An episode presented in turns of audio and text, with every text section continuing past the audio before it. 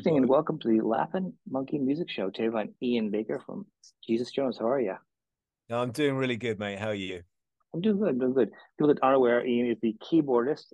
And how many years is it now? thirty-four or five years for Jesus Jones? thirty, thirty-five years. I, I just can't believe it. It's thirty-five years. nineteen eighty-eight I, we started. We started. That is unbelievable. That is unbelievable because that would mean, yeah, um, I'm fifty-two. So like, it's unbelievable to think of doing anything for thirty-five years. Like, you know that shirt, yeah, where like it says, yeah, like it's, it's I can't one believe. Of those things. It's, it's it's kind of best not to think about it, isn't it? Let's just let's kind of gloss over that, move on swiftly. And... You, you know what it is, is is you don't realize you don't when you're younger you don't think like, oh, old people. I think I thought that old people thought old, but like now yeah. that I'm an older person, I don't think any differently. I still feel like my mind's in that same spot.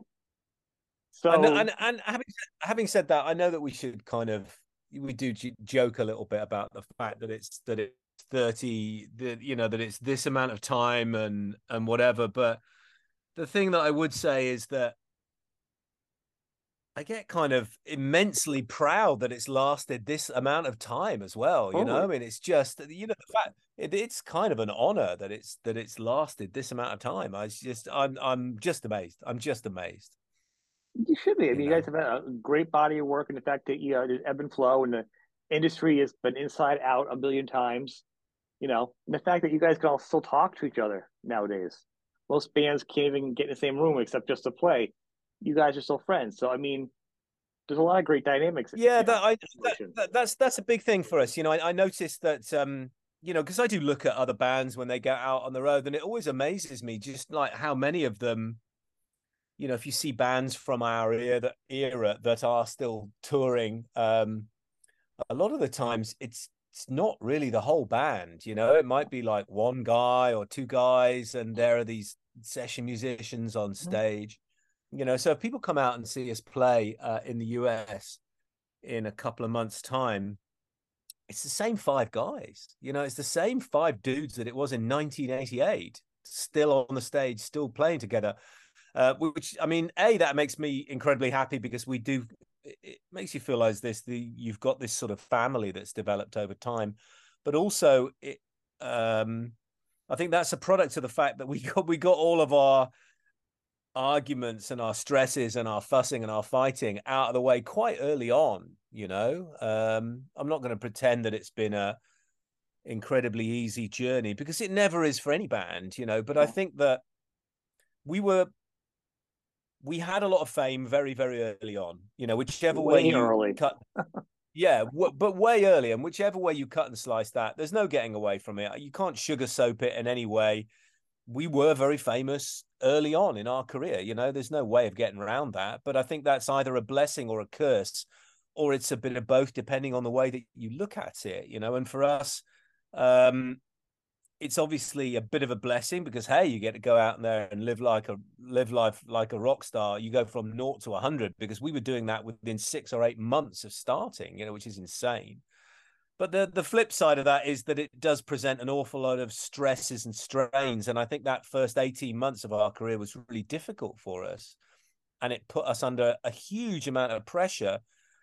And um, but luckily for us, all of that pressure on our on ourselves as people came very, very early on, and and it meant that we were young enough to, you know, to grow and adapt and to get over it, you know. And so we've had those fusses and we've had those fights, you know, and and thirty-five years later we're, we're still here.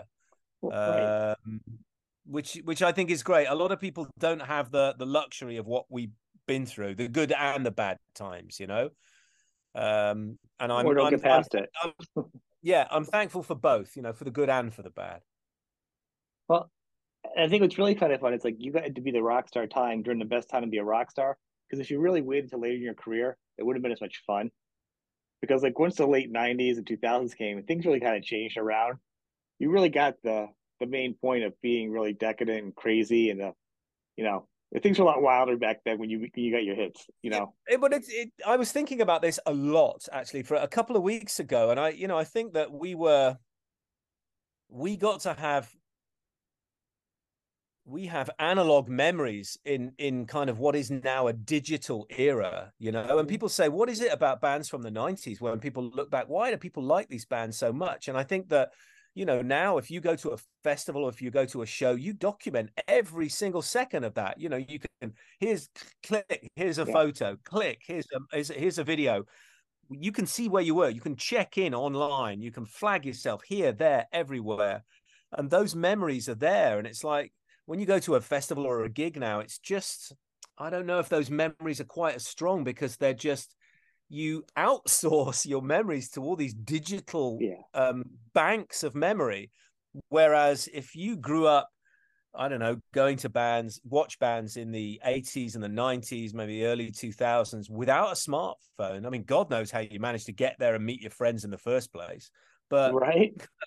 But I had those bootleg. Who got those V H S camcorders in the two parts with all the video? Yeah, yeah. Who's who stuck it in? I don't remember seeing anybody with that big old film section going. Yeah, yeah. How did how did it happen? You know what I mean? So, but I just think that because of that, because there were no phones, because there was no digital um, crumb trail of memories, I think that what happened was that the people people hold on to those memories a, a lot.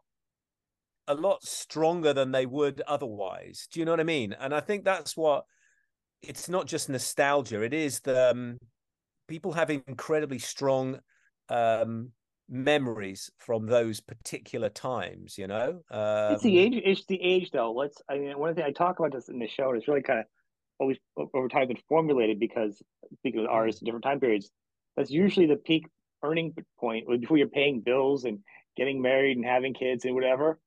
It's your yep. growth period. It's emotional, so you're going to connect to "Real, Real, Real" or whatever song for whatever band is at the time. You know, whether it's you're younger than Zeppelin or whatever it is, because those are your those are your years that you're peaking at, and then yep. that's that's your memory of that time brings it back to that to you being that person.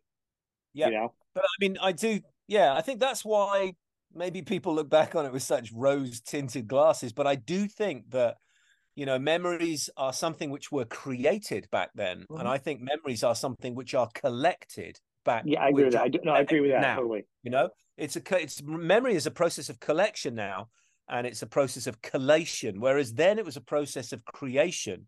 And and I think there was a sense of um, a collective endeavor to those memories as well, because you form those memories when you're with your friends at a gig. You know, it was a collective endeavor. Now it's just you and your smartphone, and everything feels quite isolated, you know? So, well, it, it, also nowadays, you're not going to get the things that we got, the rock legends, the stories that may or may not have happened, because yep. there's no one to really document it. It was the story of a story, and everyone's memory is horrible. As we've learned these in, in like court scenes nowadays, we're like, as I remember it, it's like never the same because our minds always see different things. Yeah. So these legendary it stories, is, you know, I mean, would never when we happen. go back to yeah, when we go back to our um, material, some of our back catalogue. I mean, some of it. Yeah, you, you're right. These days, all gigs gigs just exist as YouTube clips and and Instagram reels and and and all the rest of it. And you know, back then there there isn't the digital documentation of of those. those memories. It's like they are something that people share. Do you know what I mean? Yeah. Um, totally. So yeah, it's it it has definitely changed over time. It's definitely changed. Well, it, you know, and it's good and bad. Like I like to document things, and I'm okay with seeing some footage, but it's only good if it counts as a supplemental. Like I'll shoot something if I'm at a show and I shared it with somebody on my page, because say somebody I'm in America. And somebody yep. in another part of the world, well, I know this, the band's not touring there. And how great for them to be able to see yep. it or me see it. That's fantastic.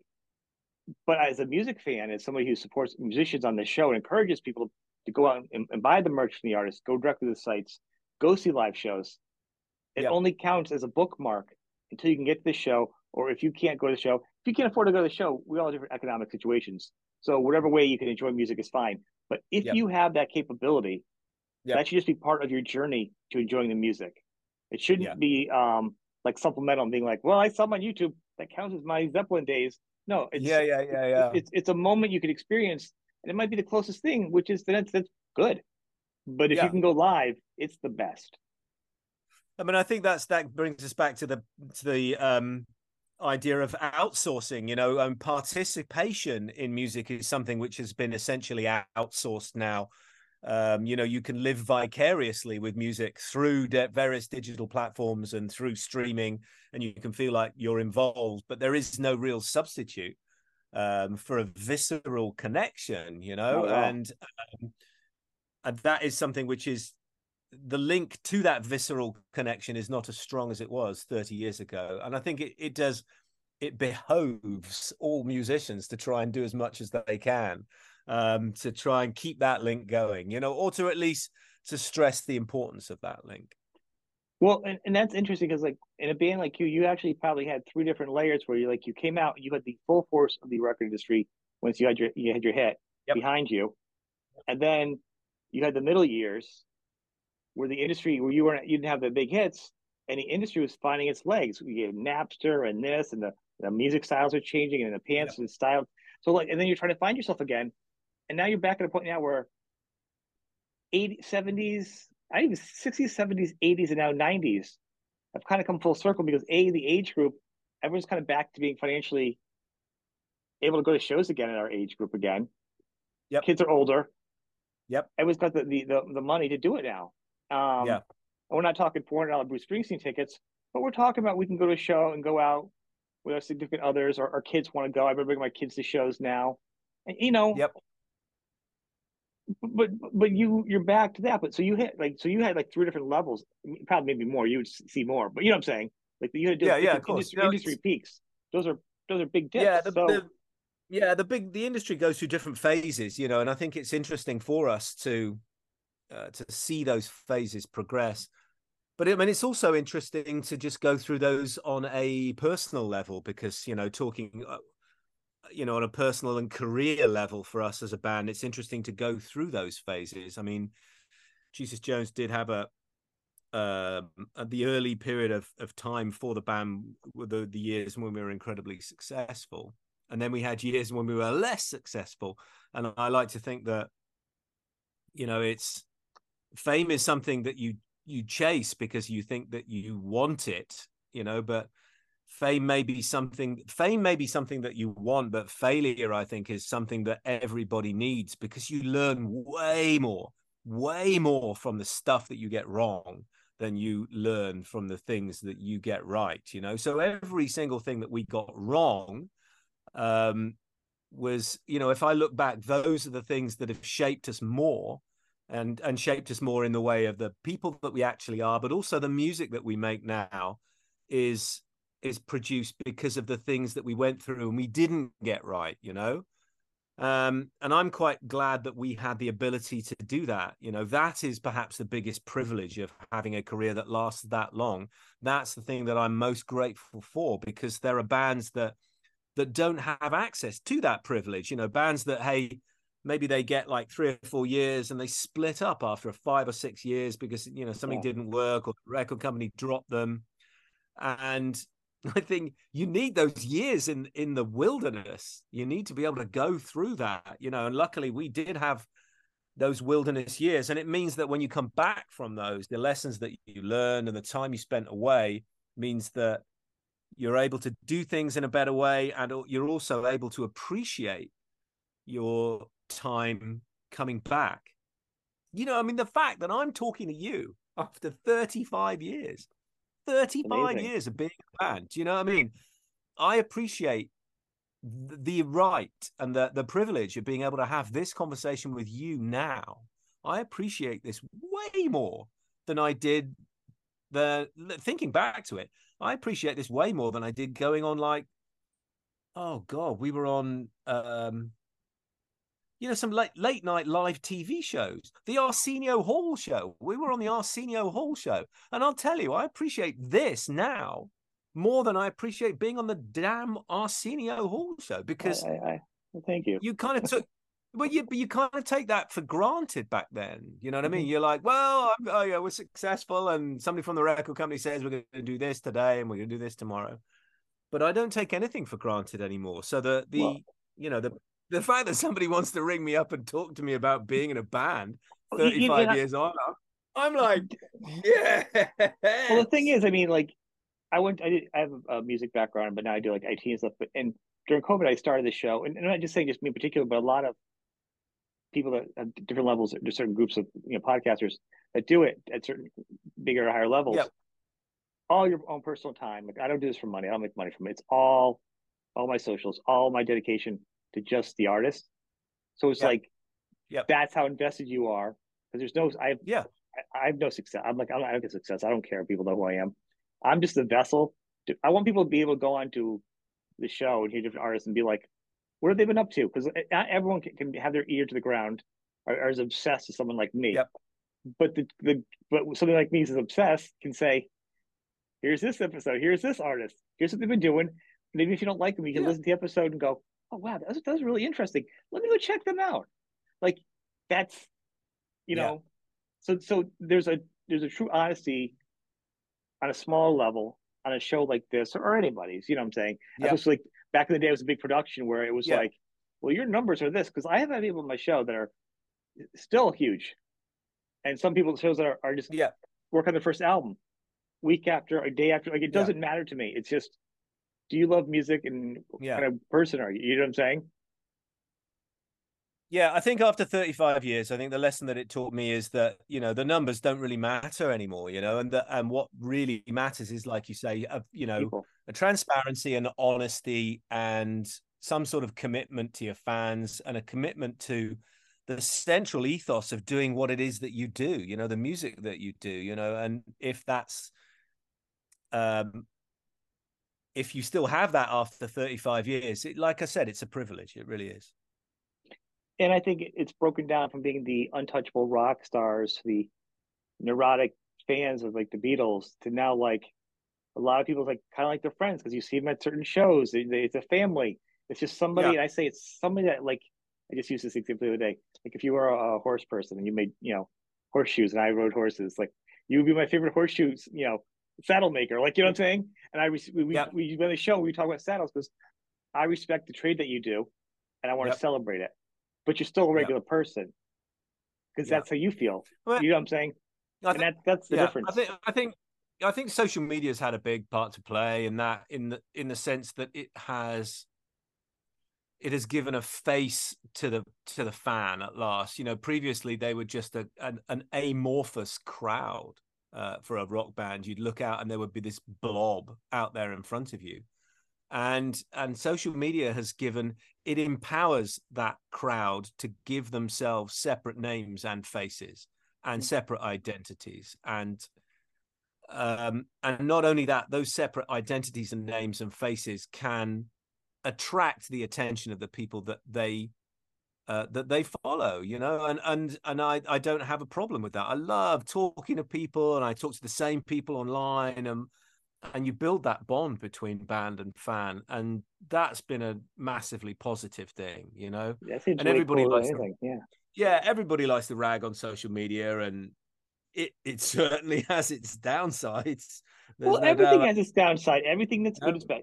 Cars are yeah. great. Drinking's great. Drinking and driving is awful. Like everything, yeah. chocolate's great. You, too much chocolate is not good for anybody. You know what I'm saying? Like everything is good and bad. How are yeah, you yeah, using it true. as a tool? It's a paintbrush. Yeah. Yeah. So, but yeah, you know, I'm, I'm, I'm pretty happy that, that um, I'm happy with the band where we are and what we're doing, you know, and I'm incredibly happy still to be talking about it. It is a, it is a pleasure. It is an absolute In, in the mid years though, you had a thing where you had like, a, like there was, during the ebb and flow years, you had a little more extra time and you started yep. doing other things. Yes. Want to just touch upon that for some people? Cause I think it's really fantastic and you could probably put it much more succinct than I could. Yeah, we all did. I mean, we all did various different things. I mean, effectively, what I mean, we never split as a band. But what happened is in nineteen ninety-seven, uh, the record company, it's called, they neglected to pick up the option. You know, so every every album that comes out, the record company has an option to carry on working with you as a band. And there's this thing where they neglected to pick up the option to to carry the next album, and effectively that means you drop. But it, right. it's a great term. They should have it like every. You should like you get married and you have a ten year option, and, and you're like, yeah, oh, yeah, so totally. my wife neglected to pick that, up my option on my tenth year. Yeah, yeah, totally. So now that's how they frame it, you know. So they didn't pick up the option, which but but it basically meant that we never split because it just meant that we didn't have anything to do. You know what I mean? So we didn't ever have that thing where we sat down and said, that's it, we go our separate ways. But we just didn't have anything to do. And so you enter this vacuum where the band activity has disappeared and it leaves behind it a vacuum. So everybody else runs around and does different things. You know, Mike Mike became a fitness trainer. So he worked in personal fitness. He, um, he did just, you know, uh, bike training and fitness training and personal fitness training. Um Yeah, he did. He did like um, spin classes and Pilates. He could be Pilates instructor, all of that sort of stuff. Uh, and I did. I did a lot of um, broadcasting. So I worked on the radio. So I did. Um, I, there's an independent radio station here called X F M, which is now called Radio X. But I worked on uh, X F M for almost a decade, um, and then I kind of moved over and started um, a fledgling radio station for the music magazine N M E, which people have probably heard of. So they had yeah. N M E radio for a while. So I did N M E radio. I did voiceover work. I just, you know, club DJing, just loads of other things. And and that that level of kind of a slightly different way of being musically creative led me off into doing different things. So I ended up getting involved more in the in the sort of business side of things. So now and then I ended up managing the band. Um, so I now manage Jesus Jones, I manage Mike, I manage his publishing, I manage other musical things as well.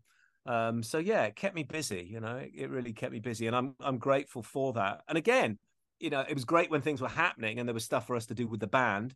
But equally, when that disappeared for a while, I, you know, I was grateful for the fact that I could fill that space with something else and maintain that musical creativity. And when, and also when Jesus Jones came back again, when the opportunity came back again to do more stuff with Jesus Jones, I was able to to do that too. So um, I've been lucky. I've been lucky. In the past, so uh, there's been a lot of rarities and, and big albums and C D collections and box sets and some yep. newer music in the past couple of years. Here, and, and on iTunes, it's all dated almost like current. Like, like nothing ever gets like broken down properly. Yep. So, like, what was the process of, like, having all the rarities and these box sets and then also doing new music and now you're getting ready to tour over here? Like, what's the... Yep. Oh, the it's it, it's in, it's an insane process. I have to say it's an insane process. It's it's incredibly creatively fulfilling, but at the same time, it's it's slightly exhausting because you have to become the repository for everything that the band has done. Um, somebody's got to know that information.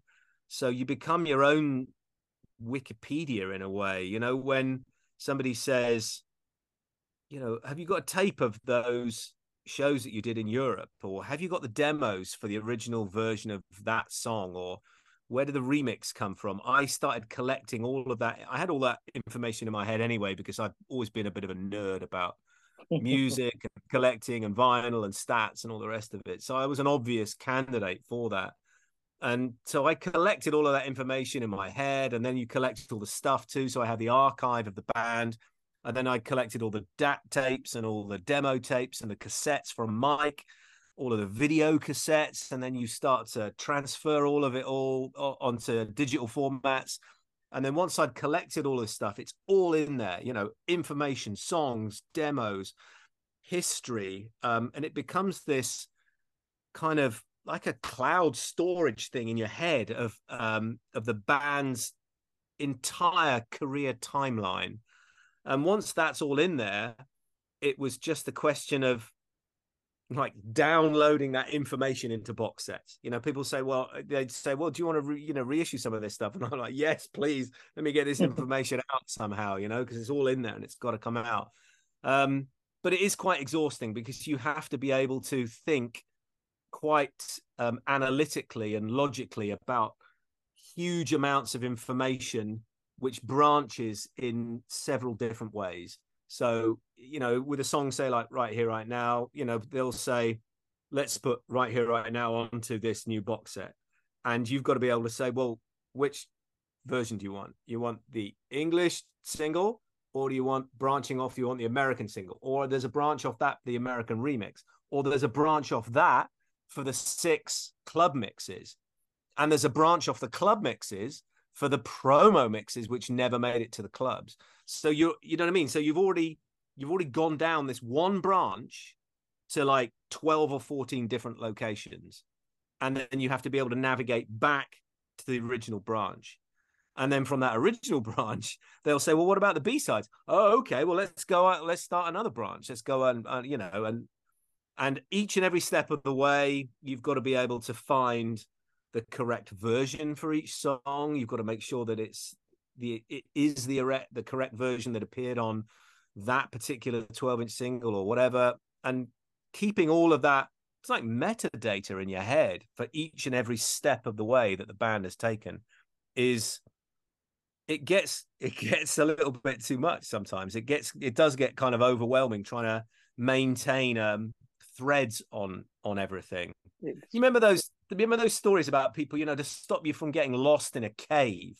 You have to unwind the thread, yeah. And you have to leave the thread at the door, and you have to you have to trail the thread everywhere you go at every branch of the cave, because otherwise you'll never ever be able to get back to the first opening that takes you into the actual cave system. It's it's like it's exactly like that, but you you don't have one thread. You may have several hundred threads all at the same time. Um, so yeah, it's quite overwhelming. But at the end of the day, the the end product is great, and the end product is creatively fulfilling. You know, like being able to do those box sets and the reissues. You, you, yeah, your one big box set. What's the biggest one you have? Is it like fifteen or something? It's, it's like, yeah, fifteen C D box set, which is nuts. You know, fifteen. That's, a, that's an, an, an unbelievable. It's bananas. Like, and and, yeah. and and I would say, but also as a band like you, because the sound of the band is not locked into being uh, a four-piece rock band or a five-piece rock band. Yeah, because you you're, you got all types of music, and there's dance, and there's all kinds of dub and disco. I, I hear all types of music in you guys, and I'm sure you guys all have your own influences bringing in.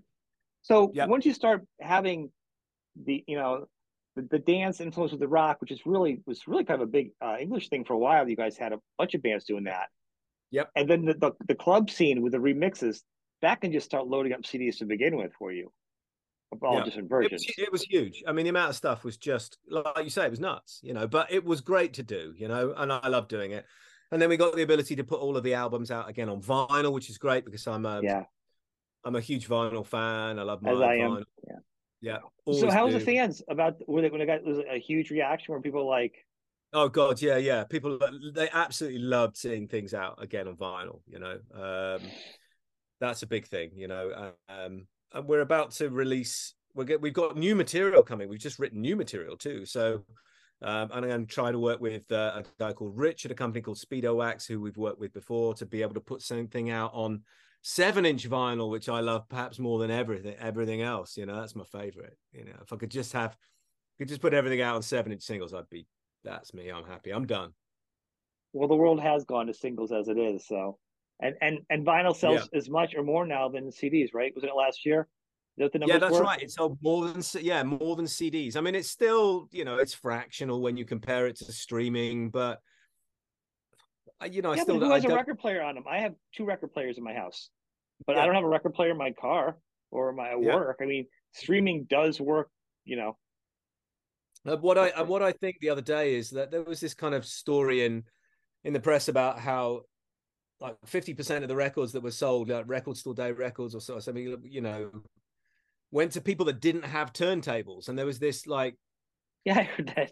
wringing of hands. Like, how can this be? You know, and at the end of the day, I thought, you know what? Does it? Does it really matter? You know what I mean? Do we really, do we really care whether people actually want to play the record or not, or whether they just want to own it and own something by the band? And I, I think with when you consider any art form, I think it's unwise of for any artist to start laying down conditions as to what.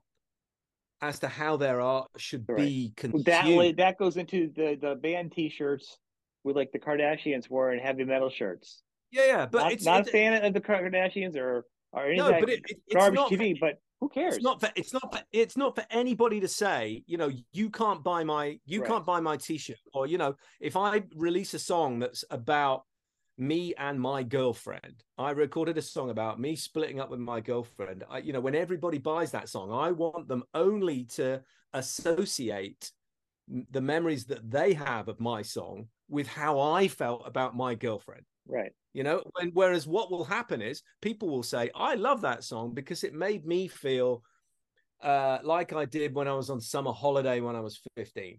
And yeah. somebody else will say, well, I like it because it reminds me of my dad. I like it because it reminds me of something else completely different. And well, I think people are entirely, they're entirely free to imprint their own memories absolutely. On, on your own artwork. I I'm, I think the problem is I think some of the people were saying, well, name and the big thing is name three songs from this artist. Yeah. Listen, if somebody just wears a shirt for fashion, especially I know if I see a Kardashian with a Slayer shirt, it yeah. doesn't change my opinion of Slayer. No, it doesn't make really. me it doesn't make me think the Kardashians are a fan or not because they take up no space in my mind except the fact they're a good talking point in this conversation that everybody yeah. can be aware of who the person is. Yeah. Who cares what they wear? Who yeah, cares yeah. So if, I'm, if this person's so, wearing, or, or if someone's wearing a, a Macaulay Culkin's wearing a Nirvana shirt or or a Husker Du shirt, who cares? If, if somebody wants to wear a shirt, wear a shirt. Yeah, yeah, yeah, yeah. No, cash no, your I'm, check, I'm, cash it. As long yeah. as you're getting paid for those shirts, there's it's still free advertisement. Yeah, no, I'm, yeah, yeah. I'm with you and, all the way. I'm with you all. And, the way. And I think with the records, I want to be hopeful that maybe they're got buying them because maybe it's a younger generation doesn't have record players and they don't have a place where they can play it. And they're buying yep. up a couple records of their favorite bands with the hope to get into records because because a decent record player can cost you set you back. Yeah, you know, I have a I got like a small one that is just one speaker, and the next thing you know, I have a got, got an older one now, and I got some bigger speakers. But not everyone can afford that. So if you buy the records when they come out, you know that things change and versions go away. Then you have it. Hopefully, it leads to more record buyers and more, you know, yeah, hopefully, absolutely. Yeah, yeah. Either sure. way, the band gets paid. And the bands, anybody who's get paid is the bands. So yeah, don't turn away money for your for any kind of money. I think that's the biggest yeah. music lesson you can learn. Don't push away fans. Who cares if they want to buy your shirt or your record? You know, just make sure it's not a third person out of state check or something. You know, just make sure it's cashable. Um, yeah. But how's songwriting been for you guys though now though? Because you guys have experienced so much and the ups and downs, and, and clearly now you real it's really about writing because there's less of a profit margin, so it's really about just the love of music, you know. Yeah, um, yeah, it does change. You know, I mean, I think that in the past there there is that that real sense that you have to comply with the music business. You know, that you were in a, a little bit of an arms race. You know, right, sorry, a hit single, a hit single. Yeah, yeah, totally. And I think that's that that definitely disappears, you know. So that's another one of those good things, bad things. It's great to be recording records that you know are going to think, but it's exhausting as well.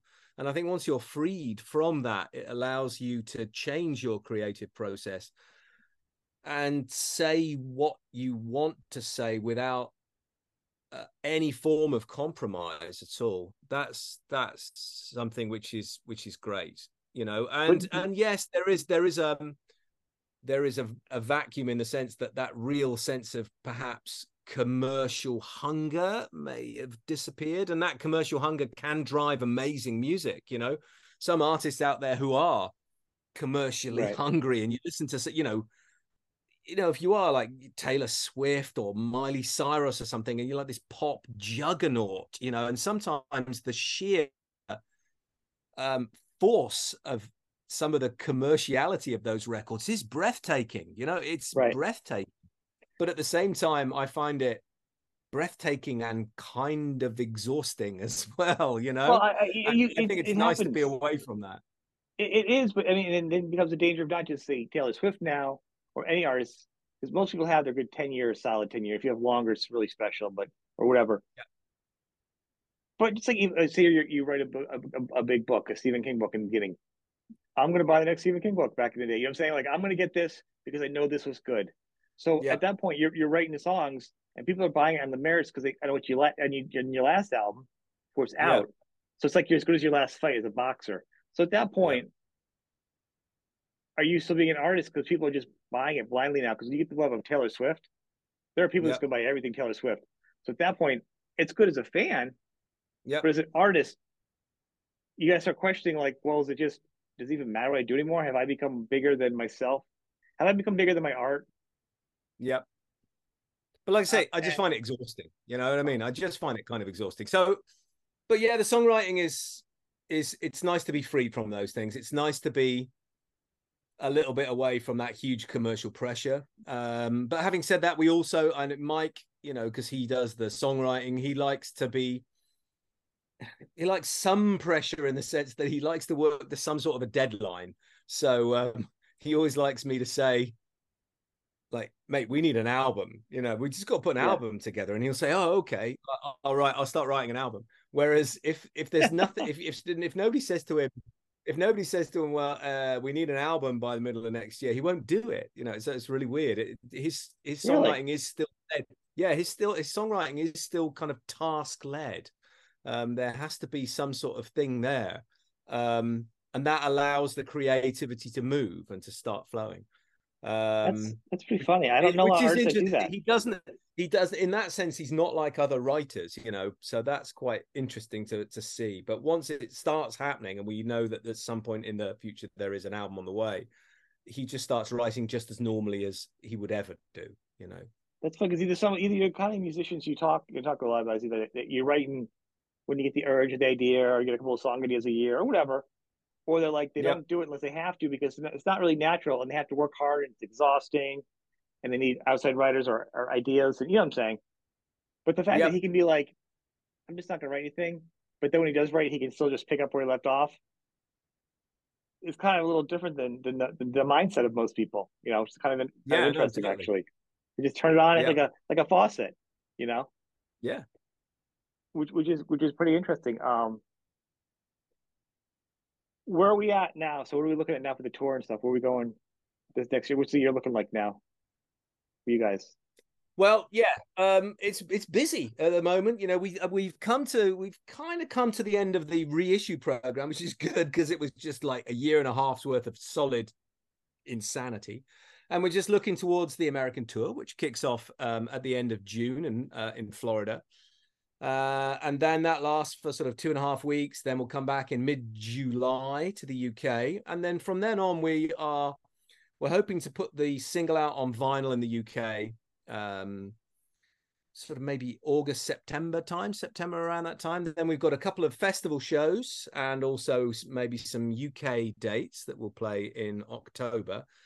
And then I think after that, we want to come back to the States again and finish what we started. I mean, this tour that's coming up is very much Midwest, East Coast. There's nothing at all on the West Coast, which is crazy. But we just knew that logistics of touring and, and the sheer expense of it, for especially for U K bands coming over, is a it's a logistical minefield. And it's also a financial minefield as well. So to limit any kind of potential trouble from that, we were like, well, let's break it down here. Let's see if we can do one bit now, and then we'll regroup and try and come back and do the the second half next year. So that's the plan.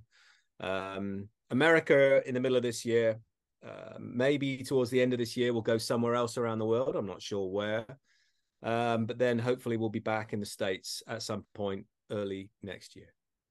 Has it changed? Well, that's good because I know a lot of bands are having a hard time coming over here. I've heard a couple of English bands. I've brought that up to them. They're like, "No, it's even, it's like, great. I'm making more money. It's really good." I'm like, "I don't know where you're. Everyone else is having a hard Mate, time." I don't know I don't how know. they're doing it. Tell me how they do it. Tell me how they do it because I, well, I know these, that, are, these are hard. I'm running hard the numbers at the moment, and it ain't that easy. Tell, tell, no, trust I've been me, talking artists easy. between, you know, it's over a grand for a bus, and you get insurance and and this and that, and you're doing, you know, visas or what, five, six, seven grand. I mean, it's. Yep. You get you getting taxed on your merch coming in, then yep. you get taxed at the venue on the merch. You know, yep. it's, it's it's it's crazy. Yeah, I don't know well, what the problem is at all. At the moment, I you know I I can't go. You know, I'm not going to go into all of the figures, but I'll tell you for a, for free that any tour that you do, expenses versus income, expenses can run anywhere up to about seventy-five or eighty percent of income. Yeah. You know, so you could be. You know, say that you you went out on tour in the States and you made a million dollars. That's amazing. You could have to pay seven hundred and fifty thousand dollars to make that million. You know, and, and so and don't forget that you have to pay that seven hundred and fifty up front. That has to come, and that has to come these days. People don't have record company deals. People don't get tour, tour support. You want to do that? You know, you want to try and make that money. Um, you got to find that money out of your own pocket first. And people still say, well, okay, maybe you make two hundred fifty thousand dollars. But that's like saying, you know, it's not really much of a bet if you had to lay down three dollars as a bet to make four dollars. You know, that's not that's not really a great return, is it? And yeah. and you know, one million, you know, seven fifty to one million is the is exactly that same percentage. You know, it's not great. You know, so uh, yeah, so. Yeah, tell me their secrets. I want to know their secrets because well, I think lot, they, those, those were a lot. Of, I think I think the big thing with them is they had a package deal. They were doing a lot of package yeah. deals. And, well, and yeah, they, precisely. So yeah, that's how you make the money. You know, you do. You all you all get. That's on the what same I think. Button. They wouldn't. I didn't. You know, wrench it out of them because I don't think they were handling it. They're still younger bands, and I don't know if they knew the full logistics of it. So I'm thinking, I'm like, really? I've talked to yeah. hundreds of musicians. You know, yeah. I used to work yeah, in the music industry, and I used to work in the music industry. I have a good idea of what, what, what everyone's looking at right now. The struggles are. That's the point of the show, is to tell the fans the artists are not complaining about it. But I will be a realist and share with the fans some of the struggles so they can appreciate yeah. if the band does get there, you really need to show up. Or yeah. if the band can't do it, you really need to not complain because they're going to really do their best because yeah. they really want to play. But these are the yeah. real problems they have. And they risk more yeah, of their yeah, future, yeah. of their future finances than most people normally do at this point. And yeah. you need to have more money nowadays when you're in a band because you don't have normal health insurance and stuff. You, you're you're not on a, a government plan. You're not on a company tested. You're kind of like a, a freelancer, yeah. an independent contractor doing your own insurance, your own this and that. I mean, I'm not doing a sob song, but the dynamics of finances are different nowadays. Yeah, no, of course they are. Yeah, no, it is. It's tricky. It's tricky, but we will get there. We will get there. But we, you know, at the end of the day, we're looking forward to coming over, and it's it's all going to be good. And yeah. I can't wait. I can't wait to kind of get stuck in and, and get going, you know, because it's been it's been hectic. You know, I mean, even today, you know, I've had I've had two Zooms already today. I've got another one in about five minutes time.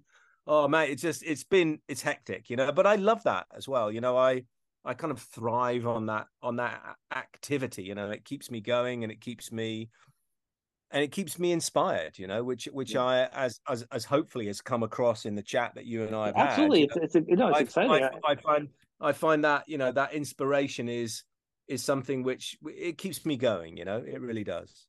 That's the excitement, and I think um, where's the best place as we wrap this up? The best place that people can go to is it the the website is the best for updated information. And then from there, they yeah, can yeah, absolutely. Out. Yeah, yeah, yeah. yeah, yeah. Find us on, uh, yeah, it, uh, it's jesus jones dot com for the website. It's Jesus Jones Band is the social thing. So on Twitter, Facebook, and uh, Instagram. And uh, yeah, we're there all the time. Um, come and find us. Come and say hello. Uh, come to the shows. Come and see us play. Um, yeah, I'm just, I'm, a, as you'll have noticed, I'm, I'm really grateful for everything. And I think at the heart of that is I'm really grateful for the fact that I always say that I'm really grateful for the fact that I'm still here, still doing it. But, uh, you know, I always understand that that is an honor which has been bestowed upon me by others. It's not something, you know, that's come from me. It's come from other people. Other people are, um, are their interest and loyalty and support is the thing which allows me to carry on doing what I'm doing. So um, I would say, yeah, I'm thankful to still be here, but I'm always very, very aware that I I function at the behest of other people. Do you know what I mean?